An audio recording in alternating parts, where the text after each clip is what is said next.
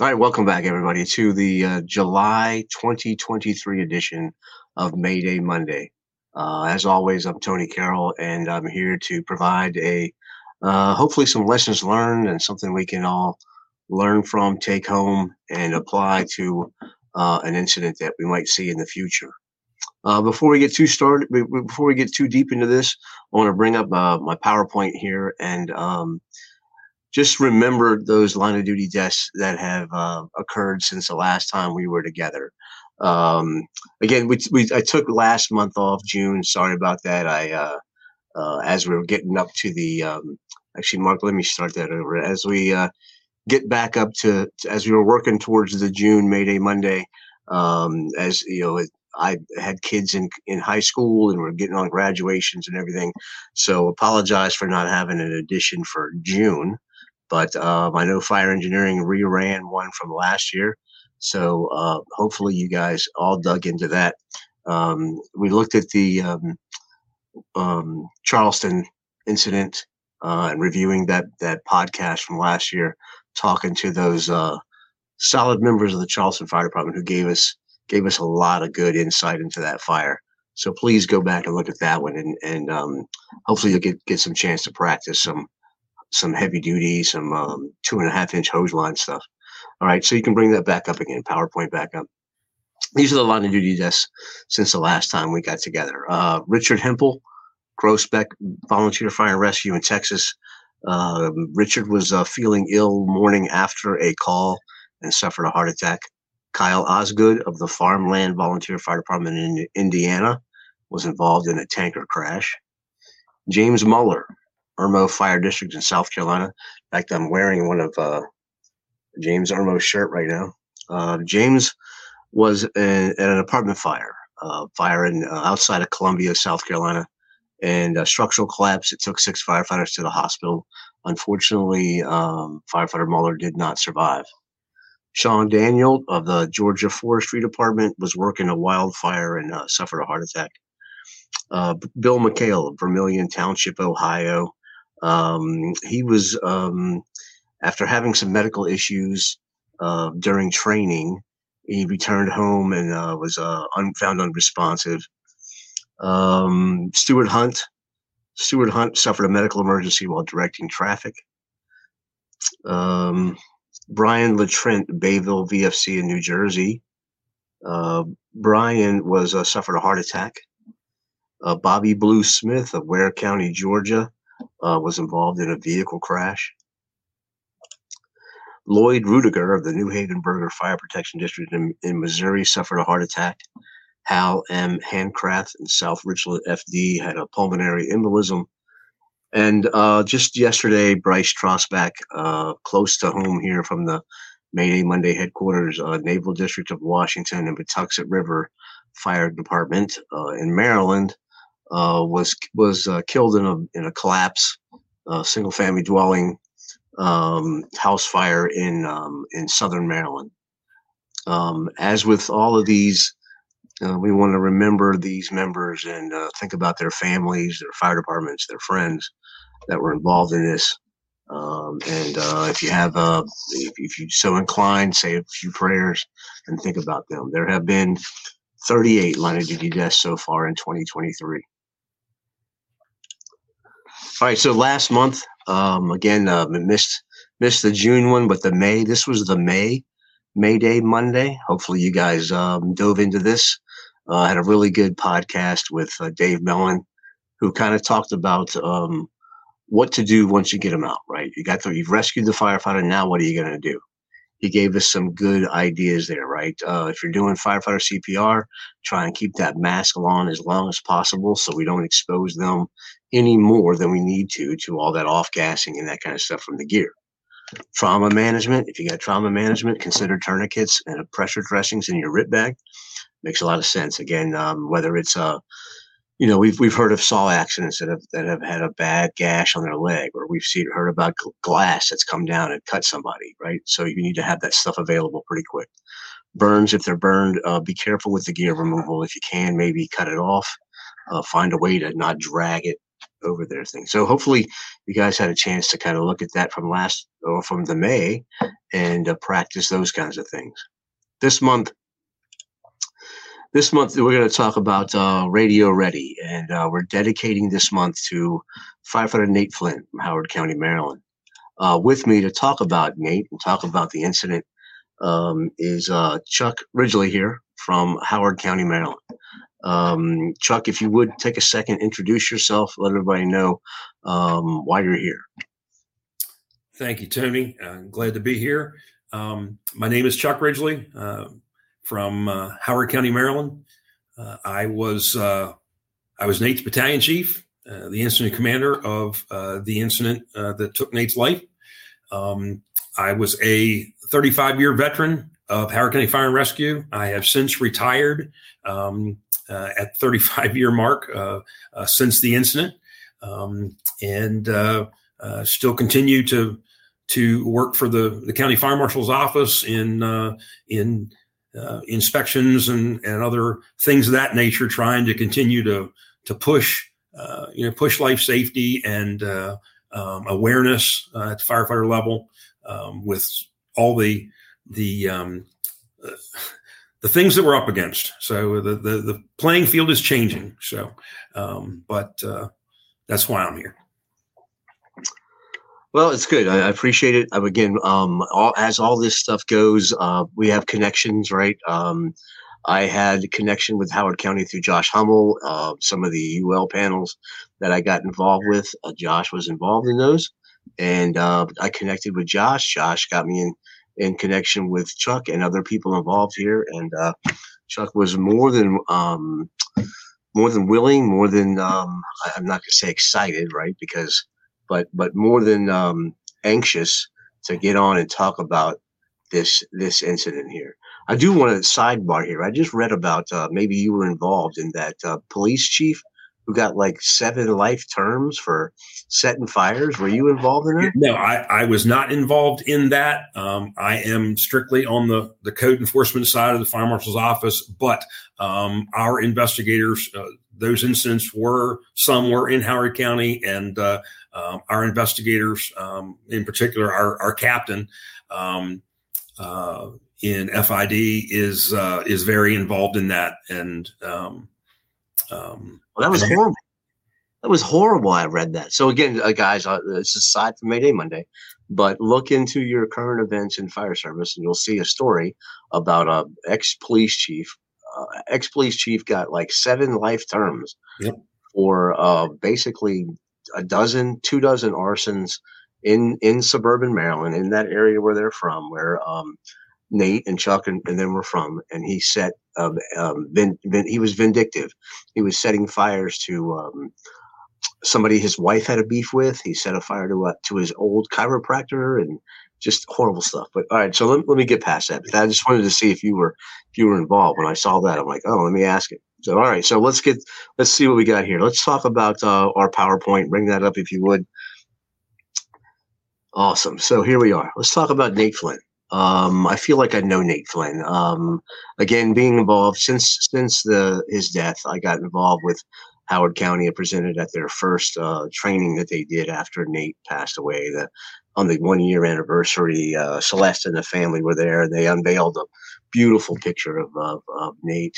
Um, the memorial, and, and we did a, a training thing. Myself, um, uh, Dan Madrzykowski and Rob Callahan. We came in and did basement fire thing there, and then um, since then, you know, again talking to, to to people up there, been involved with. I saw Celeste and a couple other things too. So, um, and then I have friends that were involved with teaching with me, right? So I, I feel like, uh, but all these guys, they kind of seem a lot of the guys we've talked about in these line of duty that seem to be of the same cloth, right? They all seem to be of uh, just like Nate. Um, can't get enough of the job. Um, is is trying to make himself better, is mastering his craft, wants to help other people master their craft, and is just like a you know a, a shooting star on there that that you know you know you're almost like holding him back because you know he's just gonna be like a, a, a fierce dog and eating up everything as he goes. But but with that being said, tell tell, tell me anything that about Nate that you can you can think of, Chief. Yeah, and um, you know I, I'm if you look look behind me here, I'm I'm I'm sitting in the Nate Flynn conference room, um, which is uh, outside of our fire chief's office. I asked the chief for permission to use this um, because you know I wanted to you know have these these reminders and these these pictures uh, of Nate that are you know behind me here got some got some personal pictures and and and also you know some some professional uh, and of course, right in the middle is is Nate and Celeste and the kids, and um, that's that's the uh, that's the exciting part uh, to talk about. Um, you know, when you said earlier that yes, I would I would gladly do this because you know I want to continue to um, uh, remember Nate and honor him, and uh, you know tell other people about him um, and what we can learn from his sacrifice. Um, and you know the particular picture, the the the in uniform Class A picture there that's in the background. Um, that that was a very professional appearance for Nate, and it really doesn't do his his uh, grin, um, you know, any justice. Uh, but um, Nate, uh, as you can see again from the picture behind me, um, the only thing that I found that uh, that Nate loved more and was more dedicated to than the fire service was his family, and uh, um, unfortunately for me, uh, I really didn't get to uh, see that side of Nate. I really didn't get to, uh, you know, see the personal side of him. Um, uh, but um, I was, uh, excuse me, I was uh, assigned to Battalion One on A shift um, in 2015, and shortly thereafter um, was at a transfer meeting, and uh, another battalion chief said, "Hey, does anybody have a, a spot at Station 10?" And uh, he said, um, "I've got I've got Nate Flynn out at Station Five, and he wants to go to Station 10. Doesn't care what shift. He'll go to Station 10 any shift. He just wants to get out of five and go to 10." And I I didn't know Nate Flynn. Um, just knew the name on a piece of paper, but I immediately um, anybody that wanted to leave Station Five, which is probably our slowest station, um, it's the one that I avoided all but about six months in my career. I avoided Station Five. Um, and Station 10 is our special operations station. Um, it's an engine and truck um, or engine and tower. And, um, you know, so Station 10 is always doing something, always training. You know, it's all these other disciplines, you know, over and above, you know, fire suppression, EMS, and rescue. And, um, so I'm right away, I'm like, this guy wants to get a five. He's good people in my book, and he wants to go to Station 10. Um, hey, that's even better. I had been a captain at Station 10 for a number of years, had a soft spot in it, uh, in my heart for it. And um, I'm right away. I'm like, hey, I got a spot. Give him to me. Um, and uh, uh, so Nate, Nate came to Station 10, and I remember, um, you know, just welcoming him onto the shift and uh, um, over the next, it was a very short period of time, um, maybe a year. Um, boom, he knocked out all of his special ops certifications required. And uh, uh, when the, the special ops uh, battalion um, notified me that, hey, you know, he's met all the criteria, he's now going to qualify for special ops um, you know assignment and uh, we call it having the s having the s behind your name uh, that you're special ops. Um, it was it really kind of you know blew me away that he had knocked out all of these certifications so quickly. Um, and again i think just a testimony to his commitment to the job. Um, and uh, you know over the two and a half or three years that um, I had him in my battalion, um, I, I, regret the fact that I didn't get to know him on more of a personal level. But um, I can tell you that anytime I went in that firehouse, um, you know, I, I, would a lot of times, you know, make my rounds in the evenings or, you know, it just, it wasn't always in the middle of the day. Um, I never failed to find Nate studying, working on something, engine bay floor full of boxes opened up or, you know, saws out or whatever. Um, he was always doing something. Um, you know, even when I if I would come in in the evening and, uh, the watch office at station 10 had two computers and when you walked in uh, to the watch office off the engine bay you could see what was on both computer screens and invariably i would walk in there and nate would have fire engineering or firehouse or firefighter close calls or something. He would have something up and you know he'd hey chief check this out. Or hey have you have you seen, you know, what do you think about what they're doing in Fairfax or whatever? Um, just always engaging, um, always trying to learn. Um, know, I didn't know uh, until you know after his death uh, about his involvement at FDIC and and some of the teaching he'd been doing and uh, uh his his um, his volunteer house uh, up in uh, in Havre de Grace.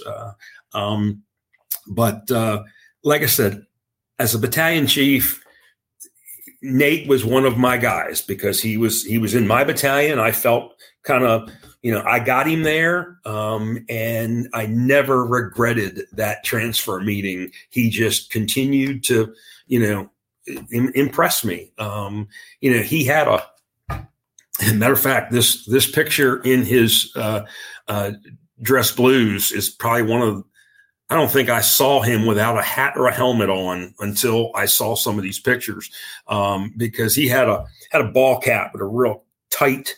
Um, uh, uh, yeah, he's he's got it on there in the one picture with the kids. Um, but you know, at work, it was always if he didn't have his lid on, he had that that ball cap on, and and you can see that big grin there in in several of those pictures. That that was the Nate that I knew. That was the, you know, um, I could I could tell him, you know, a mile away um, just by his gear and his gait. Um, you know, he was very very proud of his helmet, um, and uh, you know, like I said, always, um, you know.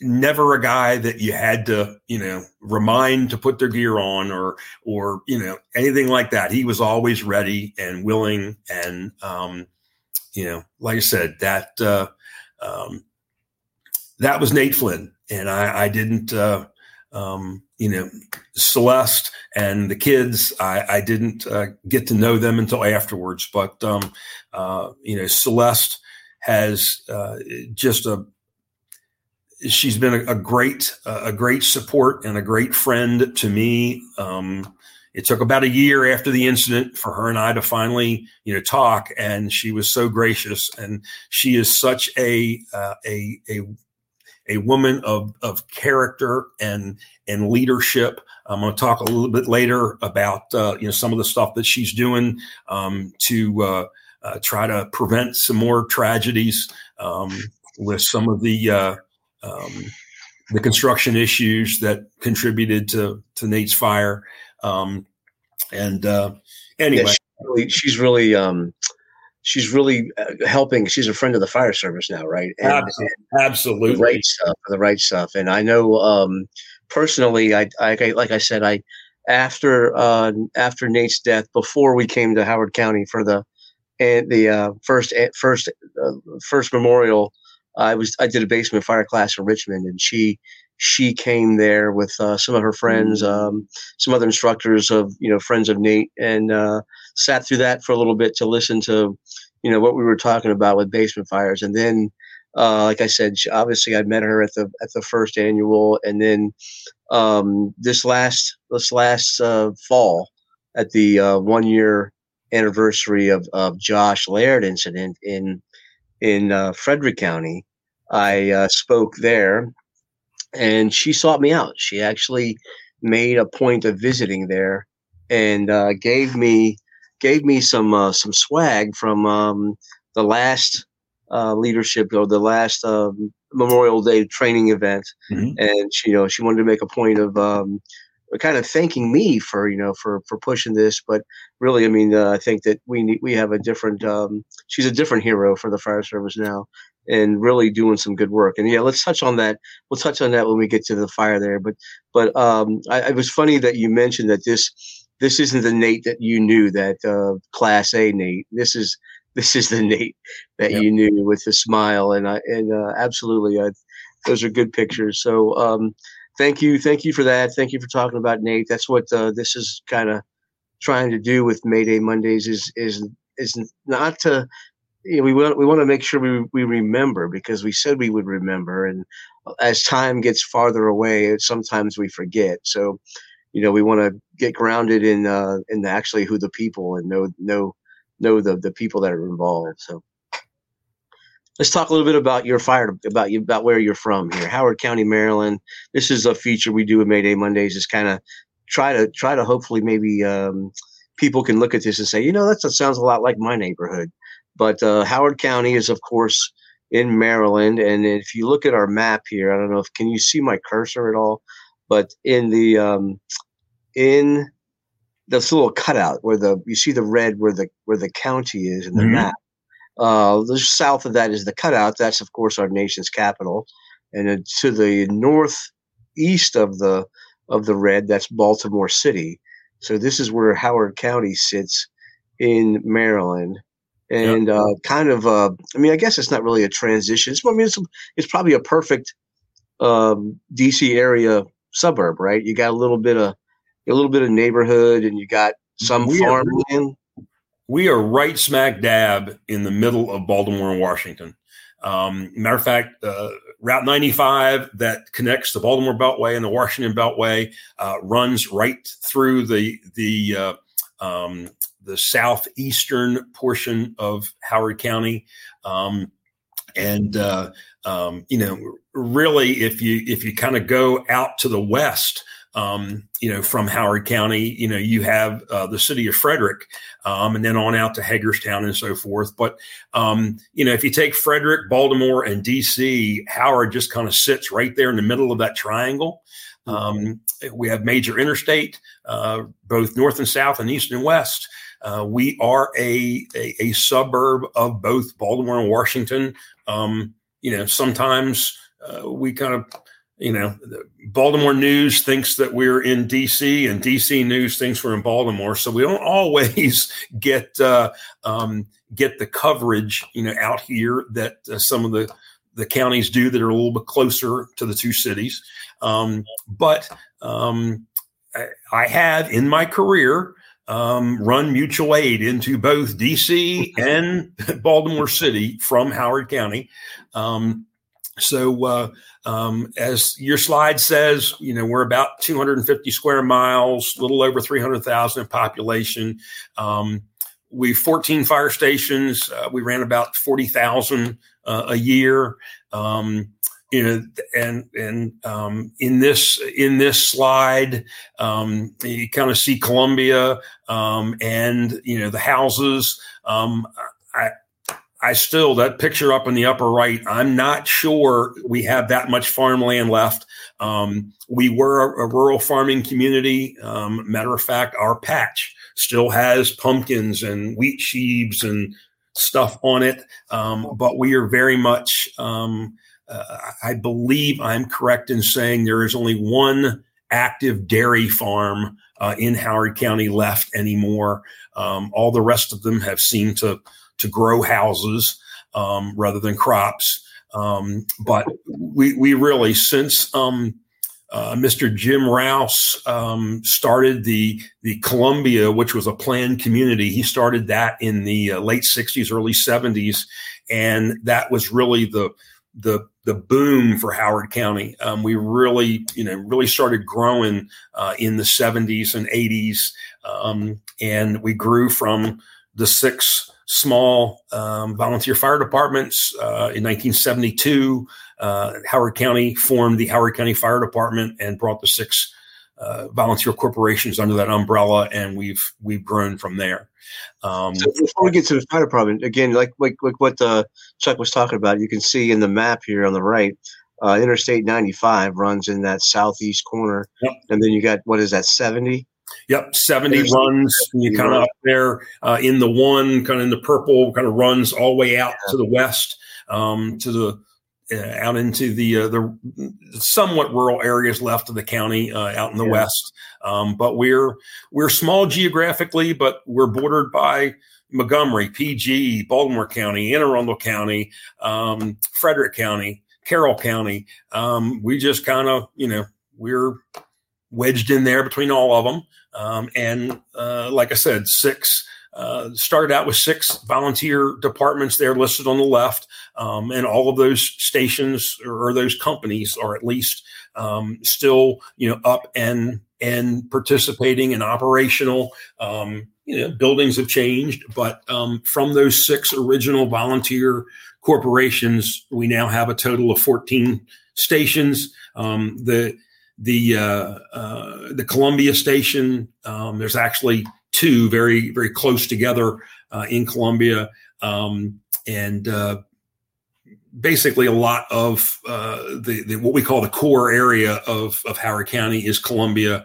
Um, a lot of people know us for Merriweather Post Pavilion, big concert uh, venue. Uh, that's right there in in Town Center, Columbia, and uh, it's actually um, the the 14th uh, station is right there um, by Merriweather, um, and uh, um, I know that uh, the the future plans they're trying to get ground for i believe 15 16 and 17 are at least in discussion. Um, so uh, like i said we're still a still a growing fire department and predominantly um, you know a suburb or a suburban department but we pretty much uh, you know have everything uh, from agriculture to heavy industry to you know residential high rises to you know uh, townhouses to you know old old mill properties. You had a picture up there earlier of Main Street, Ellicott City. Uh, that's the other thing that you know we had significant um, floods in 2016 and 2018 uh, in historic Old Town Ellicott City um, that I know made uh, uh, national news, and uh, we are still in the process of restoration and recovery um, from those those two floods. So, how many career guys do you have? Do they have on on uh, on the books now? Do you know? Our our authorized strength is right around 560. Um, and so I know, uh, looking, you know, researching this, is they, they, they tout about 900 members, uh, I guess, volunteer in the combination system, right? Uh, 900 total. So that, you know, 400 volunteers, 500 career.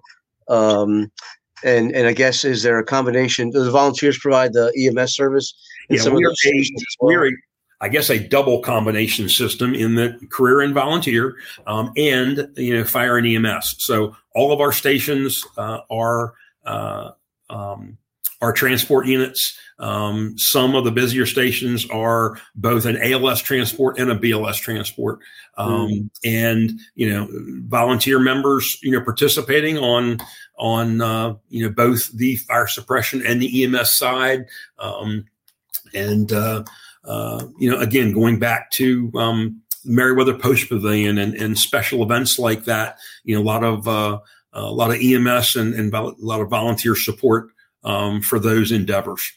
What's that that that big firehouse at the top there? Who is that? That is Station Six. That is Station Six in Savage, located at Route One and Route Thirty Two. Um, almost, um, you know, it's, it's, down there below uh, below ninety five, in between ninety five and uh, Anne Arundel County.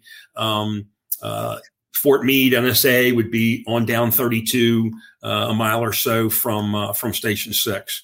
Um, yeah, that's a huge place there. Yeah, that uh, pretty pretty big firehouse. And again, that, that is one of the um, Station Six Savage, one of the original volunteer corporations, uh, and uh, you know very active volunteer participation. Uh, actually, a couple of engines, um, a ladder truck, uh, a rescue squad, um, a couple of ambulances. So there's uh, um, a lot of stuff coming out of there. Yeah. Good, good. I know. I again, being in being in the area, and I remember I used to work for a fire equipment place, especially when you guys were in E ones years ago, right? And and they were white, I guess then, and now you've transitioned to to red apparatus. So it's it's good to see. Uh, good to see yeah. things. What is that little attack unit there in the middle? What is that? That that was recently that was recently purchased for special operations, um, and that is uh, their water rescue, uh, their primary um, water rescue vehicle. Um, and and to be honest, you know, having not being operational anymore, um, I really haven't um, seen too much of that vehicle, but uh, I know that it is part of uh, the special operations response, and uh, that was their, you know, the water rescue component, or at least a rapid rescue, uh, rapid water rescue um, was uh, that purpose. So uh, 2448s, is that what the guys yep. are working? 2448s with a Kelly. Um, so they get um, five five engines, two trucks on a house fire kind of thing. Is it? Yep. Uh, is there a mutual response with the counties? Actually, actually it's five and three. Um, it's five and three now. Um, and uh, um, the other thing, um, we are currently uh, we are operating at three separate battalions. Um, so we have uh, the county divided into uh, three battalions that are staffed um, by battalion chiefs uh, 24 7. And then actually, they're starting to make um, the push toward a fourth battalion um, that the special operations battalion uh, working day work actually kind of functions as the fourth uh, battalion during the day, but um, three battalions around the clock. I got you. And then um, EMS transport, right? You said ALS, MBLS. How is the closest hospitals are in all Baltimore? Or do you have one? Oh no, we have we have Howard County General, um, uh, which is a, a Johns Hopkins uh, hospital uh, right here in the county, and then of course, you know, we've got them all around. Um, whether we're into Baltimore or uh, in Montgomery General, uh, Carroll Hospital Center, Frederick uh, Hospital, um, we we transport all around the county. Again, we're kind of surrounded by them. I see you got uh, two interstates, so a lot of interstate action there for those for those companies. Yep, um, especially you know on the I ninety five corridor. Um, you know that's uh, uh, the bulk of our our auto extrication and um, uh, heavy rescue. I would say you know most of that is um, on the ninety five corridor. Although Interstate seventy you know has everything uh, the ninety five does. It just you know I think it thins out a little bit more than 95. Yeah. But, um, but yeah, plenty interstate. All right, good. Let's get back up to the, uh, to the slides here. Let's get into the incident. All right. Woodscape Drive, 7005 Woodscape Drive. Uh, the, the incident happened, uh, was it July 28th? No, July 23rd. July 23rd. 20, 2018, um, which we were we were actually working July 22nd. We were working at 24. Um, you know, the call came in at at uh, uh, 152 0152 um, was the first look at the clock that I got, um, and uh, you know, so therefore into into the 23rd. But so something that's important, something that is important is what was the the um a typical summer day in the mid mid Atlantic, right? So you had a hot day and then storms. Yep, it had been a Sunday. Um, you know, pretty typical. Um, you know, Sunday in in uh, in the fire service. You know, most of the companies, you know, big breakfast, and you know, we had uh, just kind of had a normal day. Um, you know, nothing, uh, nothing uh, too earth shattering. Um, and uh, yeah, hot day. Um, I, I, went to bed and uh, um, it wasn't storming when I went to bed, but uh, when when I woke up for this call, um, as soon as the bay door came up, um, it was uh, pretty obviously it had been storming and was still um, pretty much in the throes of it uh, as we went out the door. So this uh, picture is a good snapshot of kind of parts of, of Howard County with uh, big mansions, right? Yeah, uh, yeah. This is Clarksville area, is that right? Yep, that's the Clarksville area. Um, in, in, suburbs, so people that work in in Baltimore that that have big houses, they live out there. Same thing with DC. Yep. So yep. as you can see, seventy three hundred square feet above ground with eleven hundred square feet finished basement. Uh, yep. There's a there's a picture here to kind of get you to get you um, understanding the, the the size and kind of the complexity of this building. Um, from what I understand, right, is uh, these people did some like entertaining, which I guess if you have a if you have a house that big, you probably need to do some entertaining, and they they stored stuff, and they had these crawl spaces where they kept all these things in in in in uh, when they weren't in use. It looks like they have a a, a big a big pool in the back here. There's mm-hmm. probably a big big room in the basement for for entertaining and stuff. But um, correct. This this house and what happened to the to this house?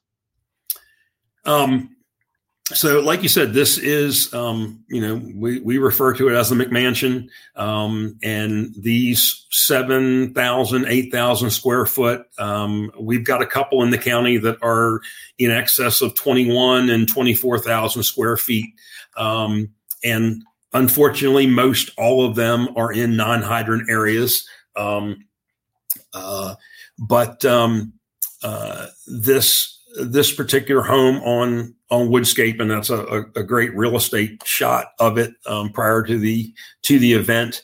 Um, uh, this would be the alpha side. Um, Woodscape Drive uh, was a um, a residential street um, off of uh, off of Guilford Road in the Clarksville area. Um, and typical of how Howard County, you know, grew up. Guilford Road was an old, uh, an old thoroughfare through the county, and uh, as again as as farms shut down and houses grew up, um, you know, little streets were cut in off of these these older roads, and uh, Woodscape was one of those. Um, all of those, uh, um, you know, all, all pretty pretty uh, similar up and down the street. You know, all custom homes, but you know, um, all um, you know, big.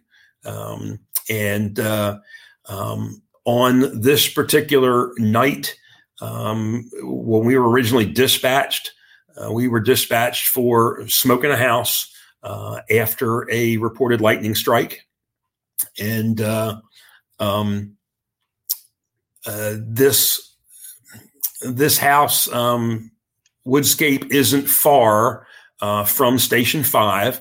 Um, that was another interesting thing that um, I was, as I said, I was Battalion One, uh, and this call is actually located in the Second Battalion. Uh, but we were conducting an AVL test, um, and the way units were positioned when this call was was brought up and dispatched, um, even though it was in Station Five's area. It was part of the Second Battalion um, by land mileage um, from quarters. Uh, Battalion One was closer, so uh, this was originally dispatched in what we called a local alarm. Uh, it was two engines, uh, a special service, uh, a transport uh, EMS unit, and a battalion chief. And um, as I said, you know, call came in at, at I believe the 911 call was 151 in the morning um, and uh, reported, you know, smoke in the house and that the occupants were out, but they didn't, no, no flames were seen, uh, but um, smoke was in their house and they thought they'd had a lightning strike. And, um, um, and as it turns out, it was a, it was a lightning strike in, in the wooded area, right? That yeah. struck, struck Somewhere the around where uh, where the side C M, uh, label is in your photo. Yeah, um, and, and, again, I, I, that photo is from our our uh, uh ISRB report.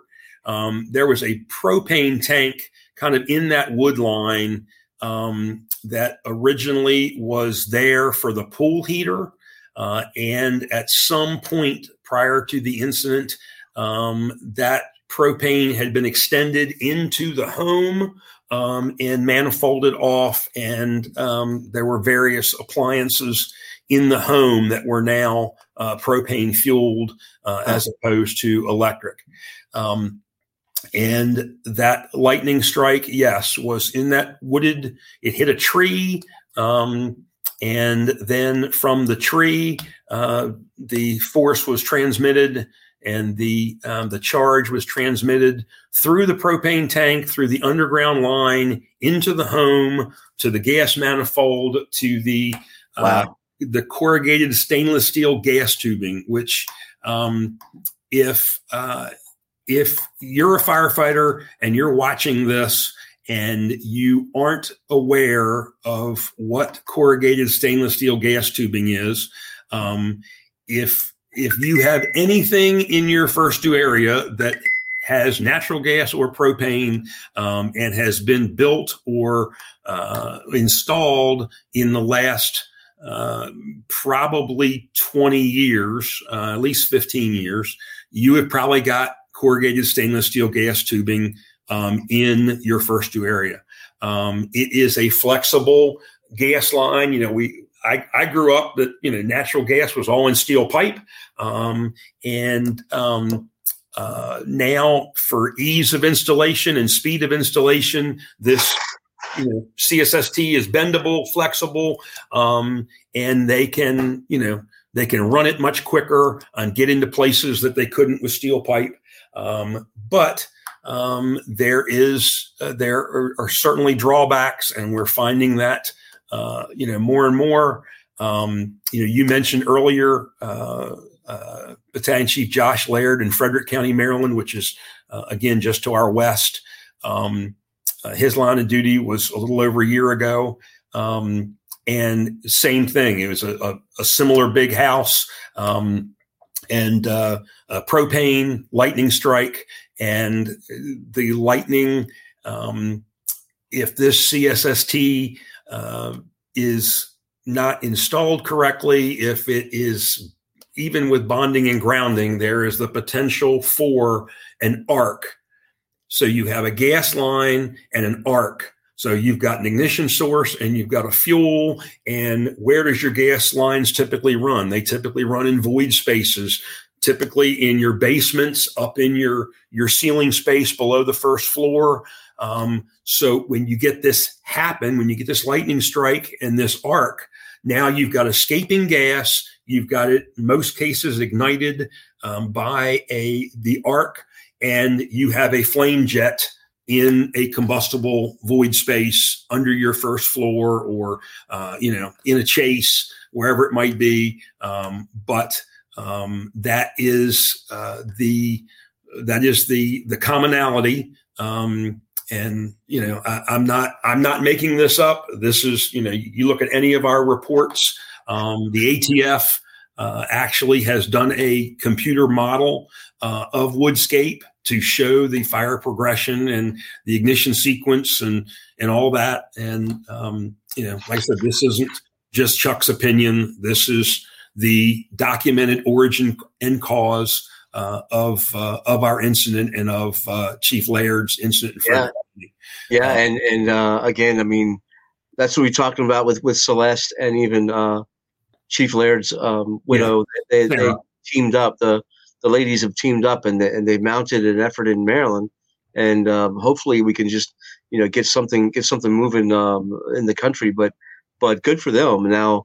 Um, again, we're hearing other reports about uh, lightning strikes and and fires in basements and that kind of thing. And and it's uh, again, I mean, we all we've all talked about, you know, these are uh, tough fires now with void spaces and uh, and not being able to see it and and you know it, it popping out. And this is exactly what happened here at Woodscape. So let's go here. We got we got the um, the picture of, of the overview. This is what a, the first floor layout is. So this is if you were to arrive there and go into the front door, which is side A with the foyer, you would be walking on this level here. Um, now, was this two story or three story?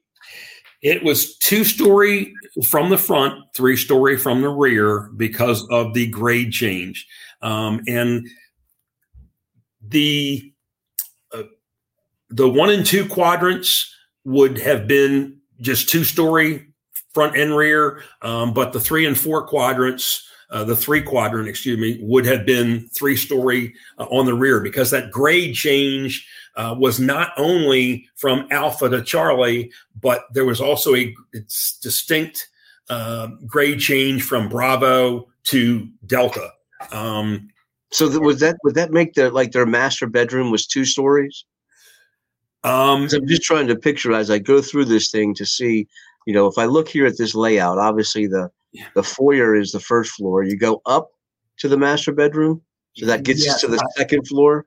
and then the fire was in the basement. Yeah, fire was in the basement, and uh, to be honest, I I can't remember from all that I've looked at of this. You know, I I've because we don't spend really, much time on the second floor. Yeah, I've never really focused much, you know, on the second floor. Um, but um, uh, as you said, you would the picture we saw earlier, you see that circle driveway and you, you see the alpha side and the main entrance. Um, and yeah, right there in the middle underneath the, that archway is yeah. that main entrance. Um, and, and, you definitely see some second floor windows there yeah. onto the, uh, that would be, I guess, the alpha quadrant, right? On yeah. the, if you're looking at this, but okay, okay. So we got the Bravo uh, corner and that, that number one quadrant. Um, and um, like I said, you I, definitely I, see the steep the steep grade that goes down on that delta side to the to the back. So yep. let's go back here to the. Uh, so this is this is when they initially arrived, and this was um, when they initially arrived. I, I know you guys. Uh, you had the advantage of a different CAD map than they did, and they saw you saw that they had a pool to get water supply because uh, uh, the first arriving right went right to the fire building. So did they drive around to the to get to the pool? Yes. Um, so uh, and and you are correct. Um, not only were we in an AVL test, but they there was a map update that had been pushed out to the battalion cars for, uh, I guess, a, a preview or uh, a beta test. And um, as I started uh, started down the road uh, that night to this incident, you know, one of the first things that you know, I knew I was going to, to Fives area, which you know, a, a large portion of Fives area is non-hydrant. Um, I'm looking, and uh, you know, I, I'm thinking, okay, where have I got where have I got two water sources? And uh, I see, okay, there's there's a, a, a, pool in the back, and if I continued on, or when I came in Guilford Road, there was a hydrant on Guilford, not right at Woodscape, but the next street up. So I knew I had this pool uh, as a primary and a hydrant as a secondary. Now, the other thing about Station Five, um, the uh, as I said, a lot of their area is is uh, is non-hydrant, and they carry uh, on their engine uh, a um, a device that nobody else in the actually I think there's one other station that may have one on a, a water supply, but um, engine 51 had a hydraulically operated pump. And uh, the engine driver on our shift at Station Five, I'd worked with him for for years and years, and we had run several fires, um, you know, in the years leading up to Woodscape, um, and uh, um, you know, uh, Wayne had always told me, said, uh, you know, Chief, you get me within 150 feet of a pool, and I'll give you 600 gallons in the flip of a switch.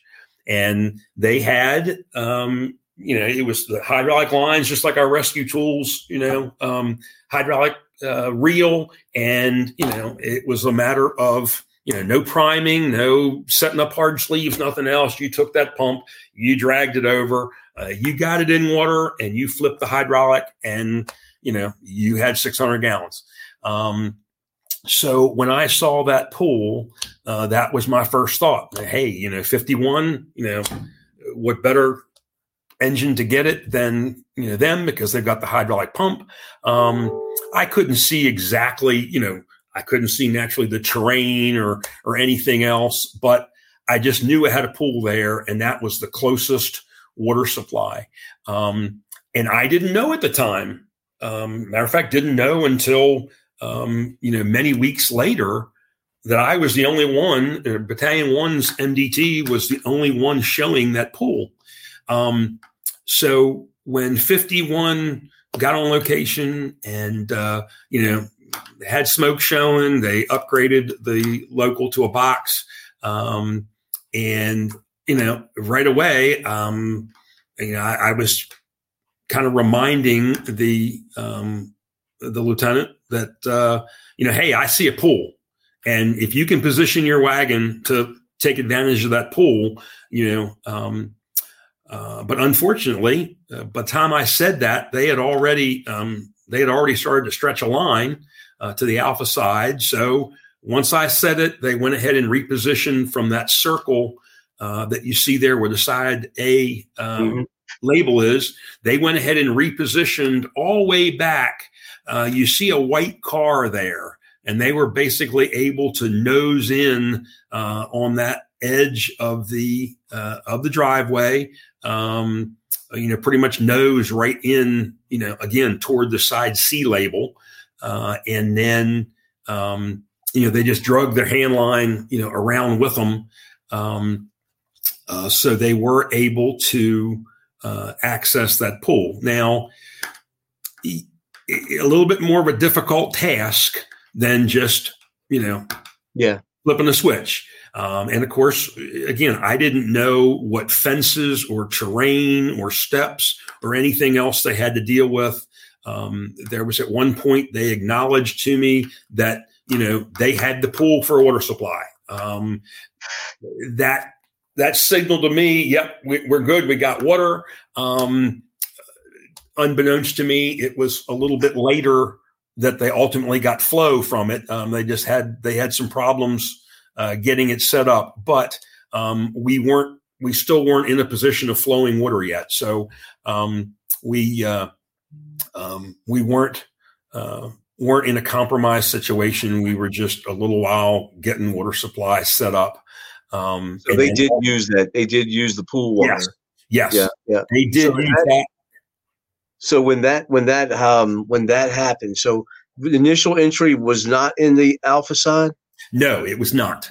That, um, that's because they repositioned to the Charlie yep. side due to the pool, and then that they went to the closest entry at that point, yep. which was that that laundry room. Yes, which is kind of right there again where yeah, that white car is sitting.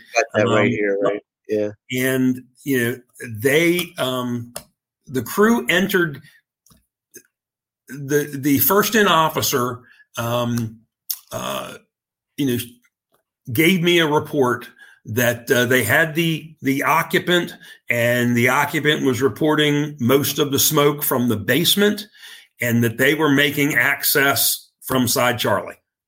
Um, and with that, you know, okay, you're making access to the basement from side Charlie. Okay. And I see a grade change. And, um, you know, I'm, um, uh, you know, I am considering them making basement grade entrance um, they never told me about the laundry room. Um, they went in, uh, and uh, actually the, uh, the the special service, the tower that was coming in behind them, um, caught up with them, and they. I'm not sure who made the decision first, but um, they made the decision to fire was not there. They needed to back out of there. Um, but they did. They did make it into the laundry room. They didn't make it into the laundry room. They took some assessments with their TIC. Um, didn't flow any water. You know, had had smoke and and some heat signatures, and they went ahead and uh, they pulled out. Um, uh, of that laundry room and moved on down around that area that says no basement um, they moved on around that to what, um, uh, and it just shows two doors open there, but yeah. that full that full height basement area, um, you know, the the pool would be about where the it says lower side C. Um, so they came, you know, around the no basement area, little, little breakfast nook kick out kind of thing. Um, and then they came down, uh, and that's where uh, the the tower officer um, was able to. Uh, uh they were gaining um, gaining entry such that he could control the flow path. He wasn't just um, taking out a door. They were very methodical um, and intentional in their um, getting into that basement. Um, and they had uh, 51 had repositioned their line down there. Um, Nate uh, Nate was on engine 101, and um, interesting, you know, or a point that I haven't highlighted.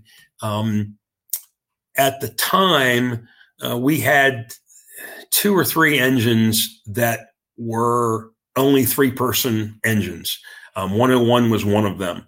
Um, because it came out of the special operations house and because the the actual the fourth person really for that engine um, drove some of the special ops uh, equipment um, nate was on a three person engine and um, uh, the officer on the engine uh, that night was a float uh, officer was not um, nate's normal uh, normal supervisor um, and uh, the I had heard from 101 uh, Alpha that uh, they were on side Charlie and they had a backup line.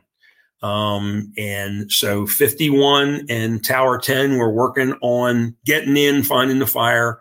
Um, and um, I had a, a, a, lot of experience with and a great amount of respect for the lieutenant on the tower uh, that night. Um, uh, and I, in my mind, uh, fires in the basement. You've citizens said the fires in the basement. The smoke tells me the fires in the basement. Um, we're going to get in the basement, and Tower 10 is probably going to lead 51 to wherever this fire is, and we're going to get water on it. And, uh, you know, then we're to, you know, check for extension and all the, the rest of the things. But that's kind of you know, in my mind, that was the direction we were heading in. And I, the, the tower lieutenant and I were on the same wavelength.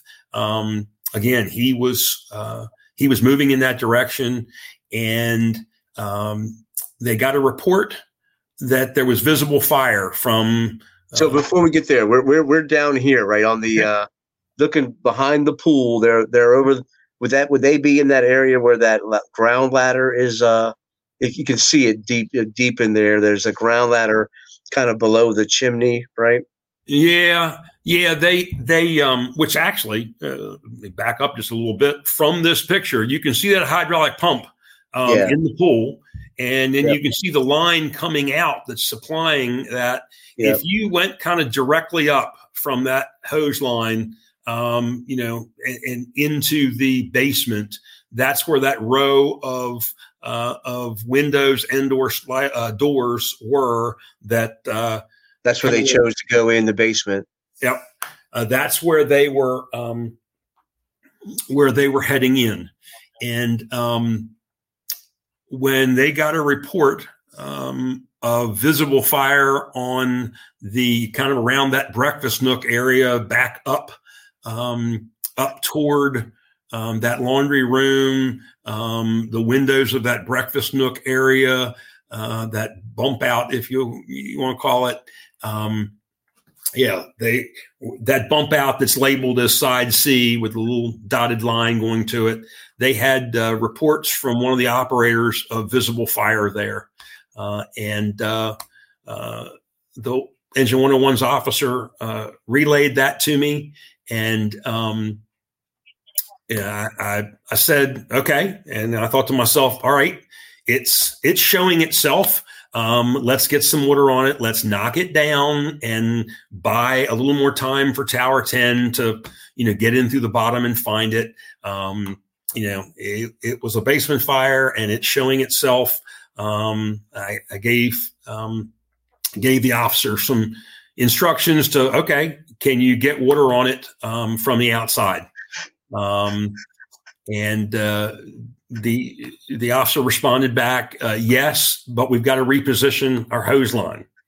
Okay, um, and then when it was reported that they had to reposition to the initial door, that did not make any sense to me. I didn't understand, and and if you listen to the audio, um, you know, I started questioning about. You mean on side alpha because I had no idea what the initial door was. But uh, the officer was making reference to where uh, they knew they had um, either gone in or seen 51 go in earlier, um, but that did not, um, because I did not have a good grasp of the um, the building, the, the, the grade and change from what this picture clearly labels as upper side C and lower side C. yeah, know, basically a full story in uh, in difference. Um, and um, yeah, so now 101, 101's crew uh, with, with Nate's got the nozzle. They're they're heading into the laundry room. Yep. And and uh, it was about two minutes right before. Uh, again, by by putting the timeline together, we think about two minutes, and um, he gets over top of the fire, the the the crawl space. Is is do you know how deep in the building that was? Well, no. If you actually go go back a slide, um, kind of the the way I understood it, not that night, but the way I've understood it since the reports have been prepared, uh, was that uh, entered that laundry room and kind of went around those steps um, uh-huh. and you know somewhere in that very center where you have breakfast area kitchen stairs uh, it, it, was he was in and around um, know the officer uh, that was with him described you know moving through the laundry room and around a corner um, you know something of that nature uh, again you know all of this is you know, I am not seeing, I'm not hearing. Um, you know, at yeah. that point, um, we were uh, the the units, the additional units uh, that upgraded to a box. Um, they were starting to, you know, roll in, and I was starting to give them assignments. You know, again, because of the rural water, um, you know, I was giving some instructions trying to get lines laid in from that hydrant on Guilford Road for second water. Uh, and like I said, some units were coming up to my window, um, you know, and it, it, a lot, lot of moving pieces as you can can understand at that point. Yeah. Um, so from the conversation of trying to figure out the um, the initial door uh, and the, the tower officer gave me a little bit of, he tried to explain it to me in that he said, Hey, you've got 101 and 51 uh, going in quadrant two on the first floor. Um, and I, I, you know, I still, in my mind, they were in the basement. Um, yeah. And uh, uh, I, like I said, that grade change just did not register uh, with me. Um, and uh, um, again, it was about that time that you know the uh, the, the Mayday was transmitted um, by the um, by the officer of 101. Um, and uh, yeah, and hopefully, I mean, uh, with all this stuff, all this stuff we're talking about recording, the guys that watching this, you can you can find this stuff on the uh, on the internet out there. Uh, you definitely find the report, and all this stuff comes from that. But uh, you'll get a real good sense of what what the chief's talking about there. But here's a quick timeline. Again, call for smoke, 911 call for smoke. So they they sent your local two engines, a truck, a transport, and a chief. Uh, they were there within nine minutes, and um, by then the second call had been received, and the call had been upgraded, or about the same time as you were arriving, upgraded to a full box was uh. Yeah, yeah, it wasn't upgraded until 51. When 51 pulled in, and had smoke showing. He upgraded it to the box. Um, and again, they, they, they, report they reported they heard, even smelled wood burning. Right, they could definitely smell wood burning, so knew something. So 51 gets there on the on the A side, but then they reposition to the Charlie for the uh, the the pool in the back. Uh, in discussion with the occupants, they got an all clear on the structure at 212, and then at 215 18, 215 18, 101 101 is there. They enter the basement. But at 215 48, 30 seconds later, they see fire on the first floor. So as uh, Nate's got the line, he's going to go in the basement. They see that fire upstairs. Now they reposition again. This is this is now they make entry into the laundry room, and at 2:20, it's reported that uh, Nate has fallen into the basement.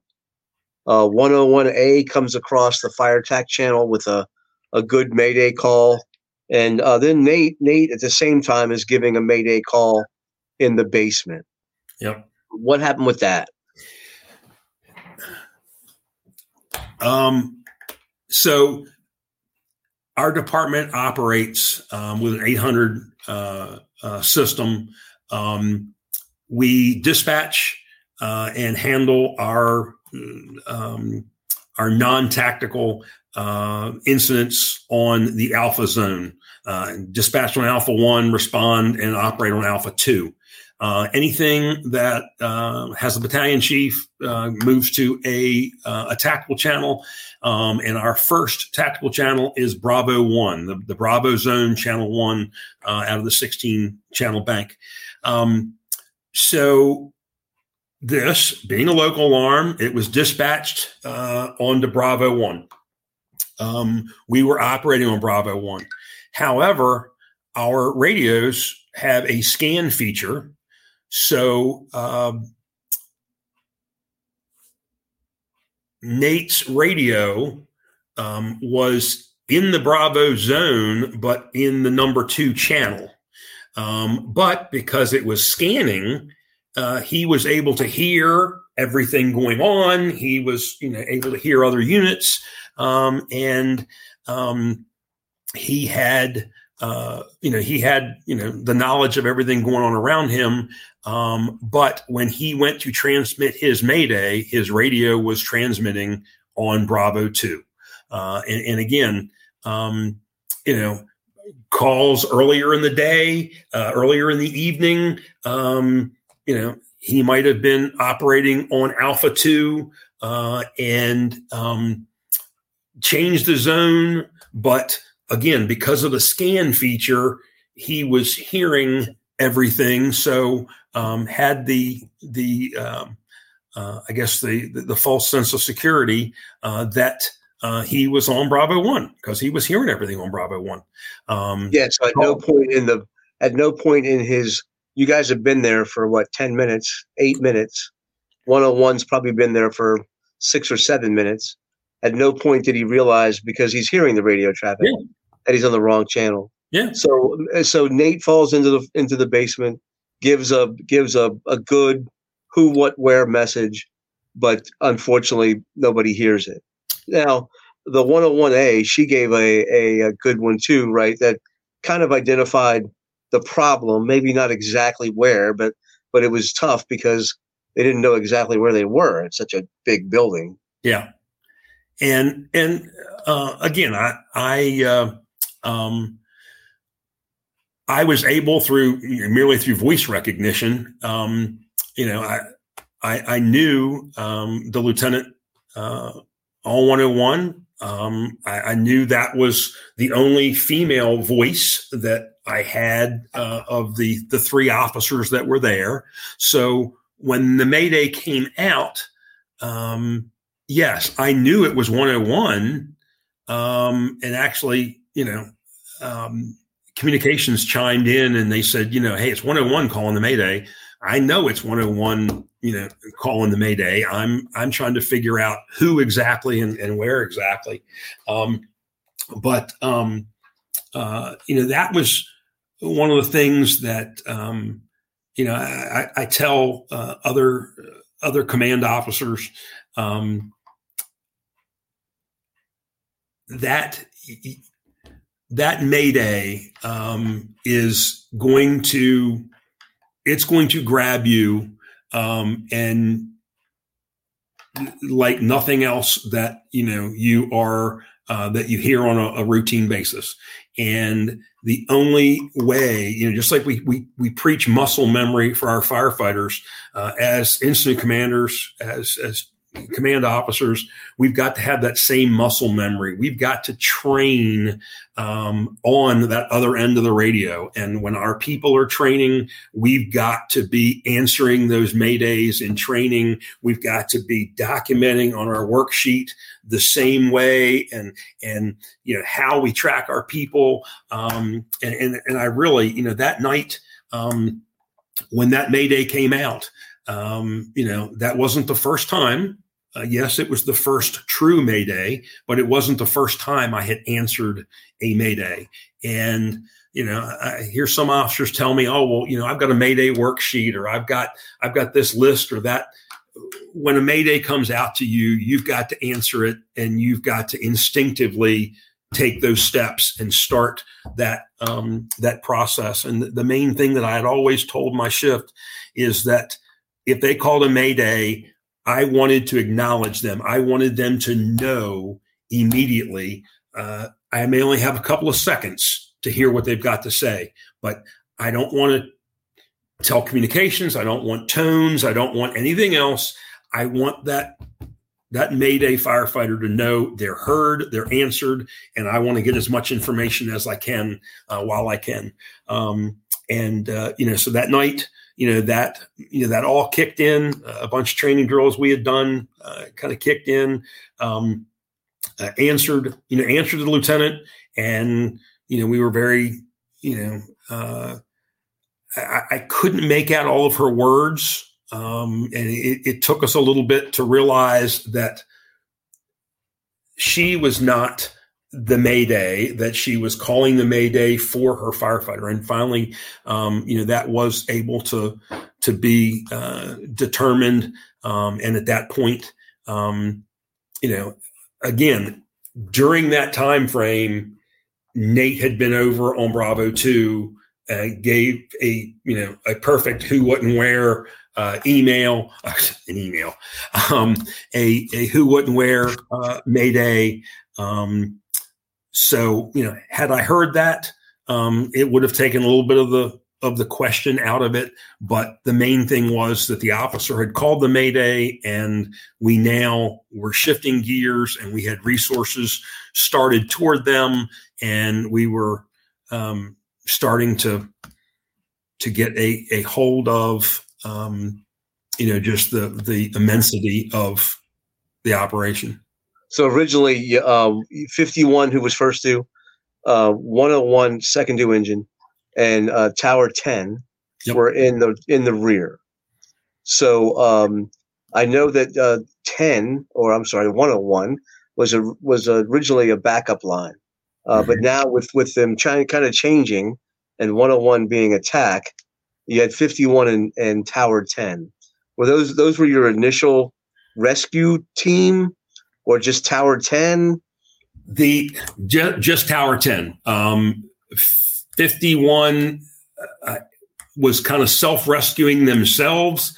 Um, I know that uh, the firefighter um, from 51's line um, had he had made his way to uh, to the hole um, and was trying to help the officer pull back up on the line.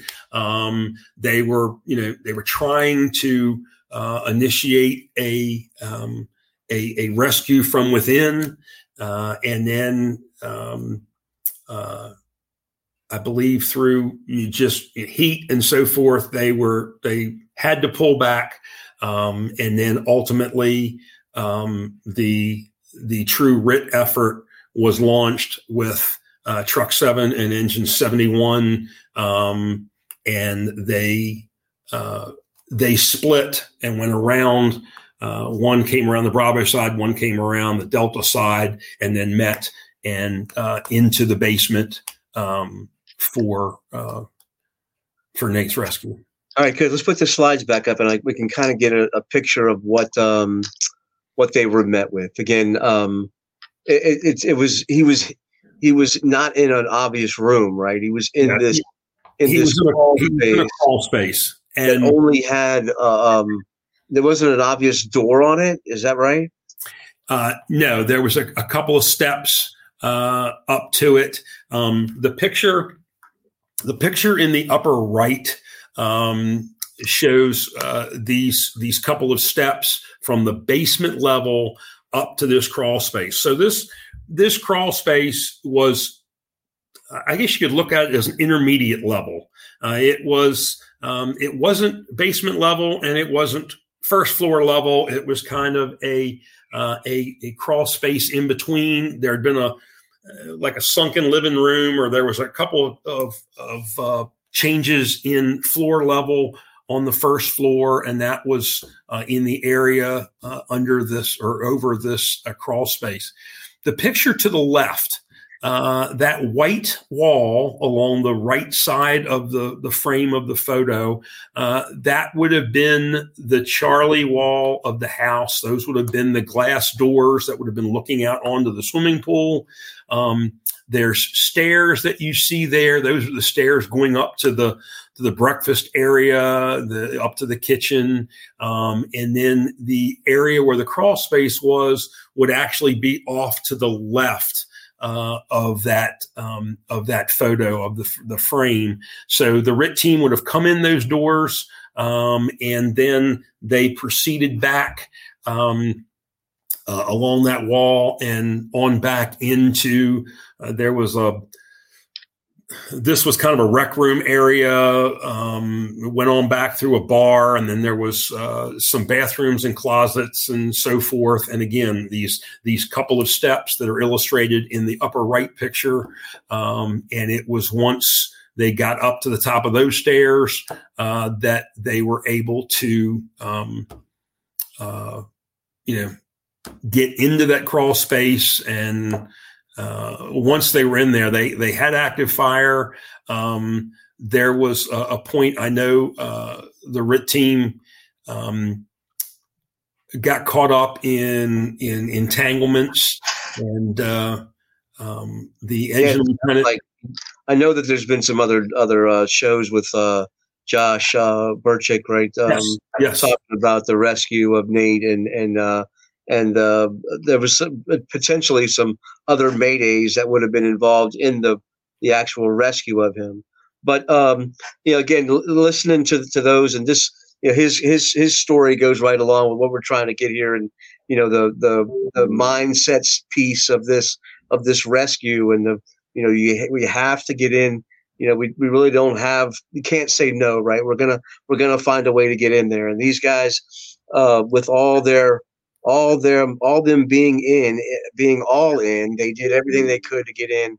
And unfortunately right um, we know that uh, conditions were such that that he couldn't survive um, some some temperature the, the temperature extreme that he he was in involved in there he wasn't going to be able to survive that. Um, so take us to, to that. Once you get once you got nate out again, I'm sure he got the best care he could get to get to the hospital. Um, EMS care was, you, was the ambulance was already there. Yes, Is, yes, we had uh, uh, we had uh, multiple ALS uh, transport units. Not to mention um, the uh, our our paramedic supervisor, what we call the medical duty officer. Um, uh, was a captain paramedic um, phenomenal uh, uh, provider. Um, he there's a one point um, where um, uh, I had ultimately uh, just about the time of the May Day, another battalion had arrived, and I'd assigned him uh, to uh, the Charlie Division, and he had gotten around there. Um, and at one point, you know, he he told me, so we're going to need EMS uh, to the rear, and I said, "Yeah." I, I, I actually looked up out the windshield of the of the battalion car and saw Captain Norman, the MDO, and uh, I'm like, you know, he gave me a thumbs up. I knew he had it, um, so had uh, uh, the paramedic transport units and the supervisor uh, all to the rear before um, before Nate came out, um, and uh, um, just a, a phenomenal effort and teamwork and uh, um, just you know the way uh, you know the way he was was packaged and transported and um, um, but as you said unfortunately um, was not uh, not a positive outcome for us. So um, reconstruction uh, you know the the fire i mean the they got a handle on the fire. It looks like looks like the um, you know, it, it didn't burn the house down. Uh, there was still a lot of a lot of structure left, so you were able to kind of manage both a rescue and a fire. Uh, but and that that had to go from from practice, like you say, uh, practice at, at previous maydays and and and planning um, and and and resources and and and um, all that goes into that. So after the fire, um, I'm sure you know everybody everybody was reeling, and, and you you put together the the Howard County put together an amazing fire report, and I, I mean, uh, uh, not that we're we like to have good fire reports, but we want to we want to learn from this as much as possible. And um, everybody out there, you can you can again you you're going to find the uh, you're going to find the link on the Mayday Monday that that will get put out on the first Monday Monday of July, so you can get to that report. Uh, find other the link to the CDC report uh, so you can uh, to the NIOSH report, so you can read that. Uh, one thing this month with, with, the skill drill, with the skill drill is uh, I, I, I asked the, the chief before we came on some some some help with the skill drill, and one one that he really wanted to emphasize was the the uh, the radio the radio part. So, Mark, if you'll bring the slide up again. This month's skill drill are you radio ready? All right uh, so um, what, what, what, what we're going to focus on is is wearing it right making sure it's turned on and are you on the right channel? Uh, these are all you know pretty basics. You're thinking well of course i'm wearing it right. Well uh, there's some different ways that we wear this thing and, and there's there's better ways out there to kind of to wear it. Um, are you doing that? If not then let's let's maybe practice that and and and get ready for that. Turn it on. Um, uh, uh, you know, we don't get feedback so much anymore with 800 megahertz radio, but we do get like like bonking, right? We get echoes, and I know uh, I've been with crews where a lot of times, you know, the the third and fourth member of the crew don't turn their radio on because they don't want it to bonk out or the volume's too high or what have you. Well, then then you're not going to be ready. You're ready, and then on the right channel. Uh, the the chief touched on on Nate. Um, again, we knew Nate Nate had the mindset to be on the right channel.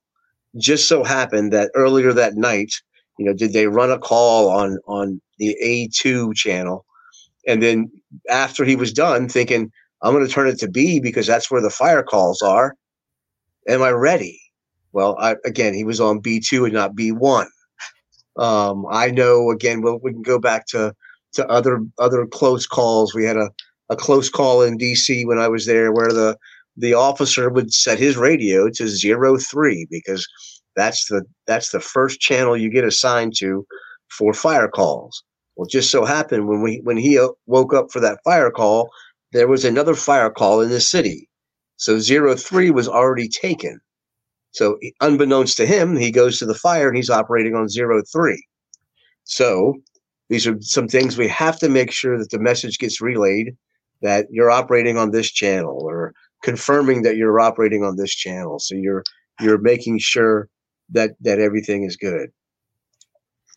And as far as where you know, hey Tony, you know, with with that, you know the the radios um, had the screen, you know. So as a as a company officer, you know, if you were leading your people, take a glance down at their radio. Make sure your people, you know, make sure you see that Bravo one or Alpha one, whatever it might be.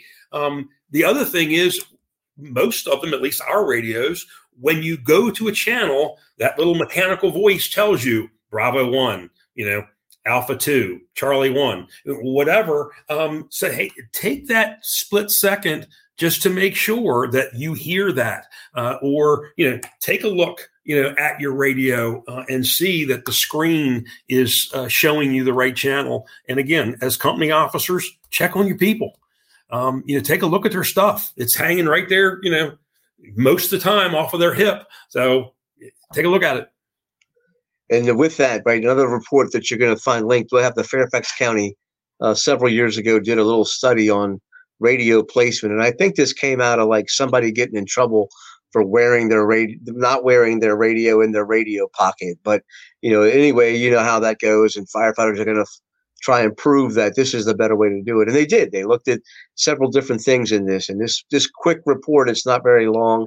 Um, it shows that this is this is probably the best way to wear it, right? And and and uh, but you have to be diligent about it. You have to make sure that you're doing it the same way every time, so you get that muscle memory. You get that you get that uh, that that we do the same way every time, so that it goes on right. I know I've I've been I've been caught where you know I'm I'm riding around in the rig and I'm wearing it. Well, then now I got to get dressed and I do something wrong, and I don't do it the same way every time, and it, and it can it can mess me up. So this is a good practice for you to do. Maybe make that this month a a, um, a, uh, topic of your skill drill is making sure we're, we're we're wearing it the best best place possible. Some things you can do for you. It, it can help you. You know, it can protect this thing. And, and I think if you read if you read the the Howard County report, it mentions just that. It mentions that Nate was exposed to temperatures that he couldn't survive, but his radio did. Um, again, I, would rather have him survive than the radio, but that tells you about you know how you can make sure these things um, you can set ourselves up for success. So uh, this is a picture from a radio from another another fire where the they didn't wear it underneath their coat. They didn't have a sheath for it or or what have you, but it was exposed. And then the picture on the right just it just should kind of set you up for success, right? Uh, you set your gear up. I know I know that uh, a lot of us in here that, that come to Mayday Mondays, the mindset we're ready. We're we want to get dressed fast because we know everything, every second matters. That we set ourselves up to be to get dressed quick and be ready. And, and this is one way you can can do that. Right, the first thing you grab when you get before you get your coat is your radio. That goes underneath your coat. Then you put your coat on and you can get dressed. So we'll make that make that the, the topic of this month's skill drill is uh, being radio ready and practice this stuff. Chief, I got this. Uh, this was a you know, one of your suggestions. A couple things I like to do with uh, when we talk about um, these line of duty deaths and or these close calls is is kind of wrap up with our uh, with our our visitor with our guest who was so gracious to come and ask them two or three things. And I know you've given us a lot of things today, but two or three things that you really want people to get out of this experience, your experience, um, the, the, the fire, the Nate fire, uh, his sacrifice, two or three things that you think our listeners could really benefit from? Um, again, the, the, the first, um, I can't say uh, enough warning uh, about um, the, the the presence of this corrugated stainless steel gas tubing. Um, you know, if you you know, if you have a storm go through, you're thinking lightning, um, automatically start looking basement and thinking about the gas, the, the, the potential of there being a gas fed fire uh, in that in that basement area. Um, and again, there, there's a, a, whole bunch of stuff out there online about CSST. Um, you know, we, we said earlier that uh, you know uh, Nate's fire, uh, the Frederick County uh, fire with um, uh, Battalion Chief Josh Laird, and I don't know what's going to come of this um, this Southern Maryland fire from just yesterday, but it's certainly to me um, sounding very similar. So learn about that. Um, you know, the second thing would be again, no matter what your position, whether you're a command officer, whether you're a, a rookie firefighter, um, it's that building muscle memory and, you know, training the way that you fight and fighting the way you train. And, um, building that muscle memory, um, doing those things the same way every time, whether it's your radio or whether it is as an IC answering that Mayday and and you know tracking your resources and having your your resources in place um, and I, I, would say that you know the the third uh, the third thing uh, is that you know, yes, I'm, you know, I'm older than dirt. Um, been around, you know, uh, been around a time or two. Um, and this incident, you know, happened in the, the very late stages of my career. Um, and I've always been supportive of, uh, of peer support and of, uh, um, you know,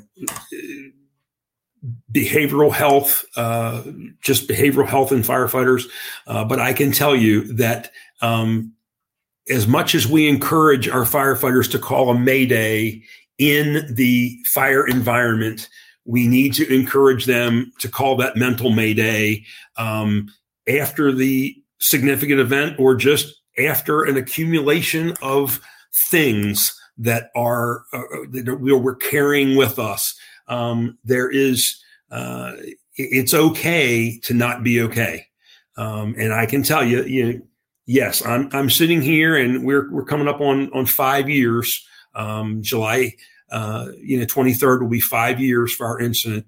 Um, but uh, I couldn't have sat here and talked with you, Tony, and I couldn't have talked about Nate, and I couldn't have talked about Celeste, and uh, I, I couldn't have done that without a lot of help uh, and a lot of care from our peer support team and other, um, you know, behavioral health um, clinicians that, you know, from the very start of it, just the peer support team coming alongside me. Um, and, uh, um, and then um, about 24 hours, yeah, about 24 hours uh, post incident, um, uh, I was able, um, National Fallen Firefighters uh, hooked me up with another incident commander from Texas that had experienced a line of duty death.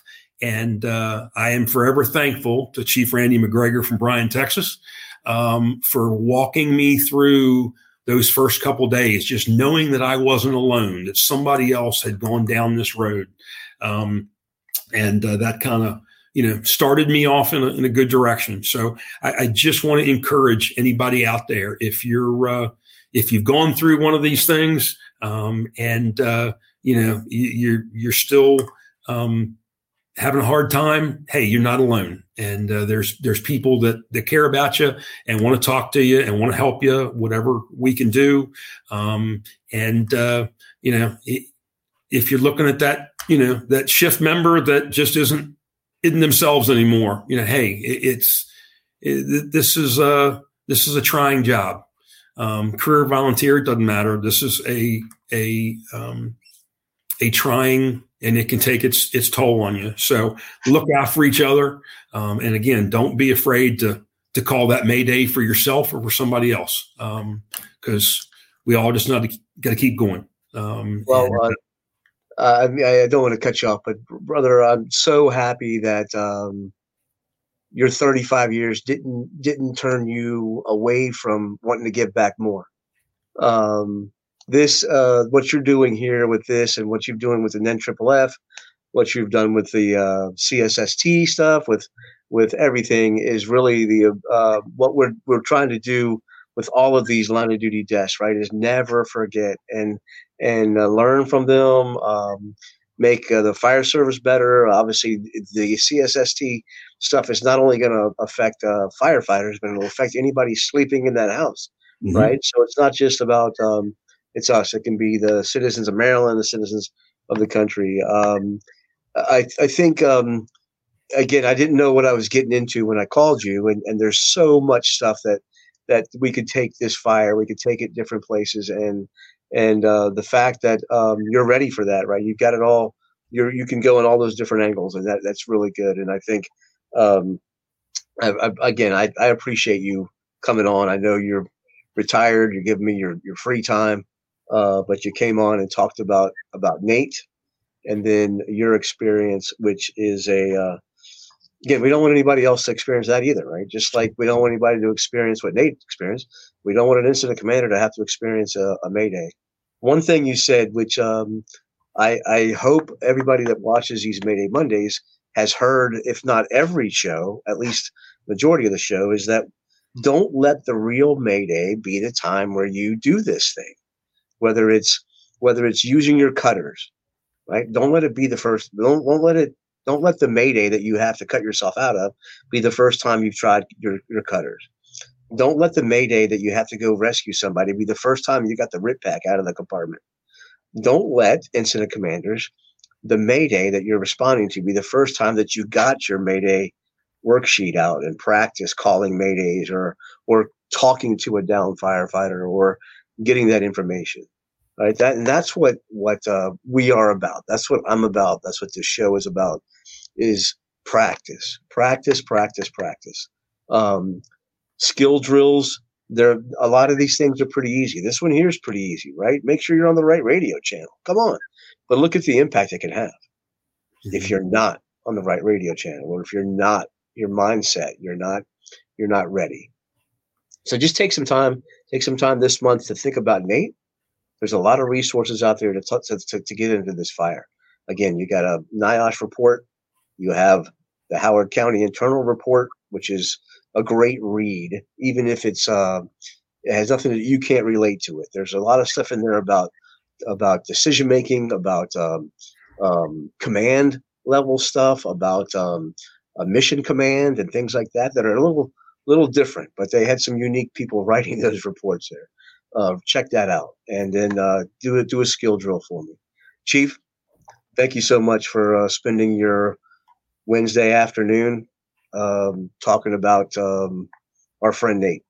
Yes, and Tony, thank you for for what you do, and and thank you for honoring Nate and and looking into this and and carrying his his legacy of learning and training on. So thank you. Absolutely.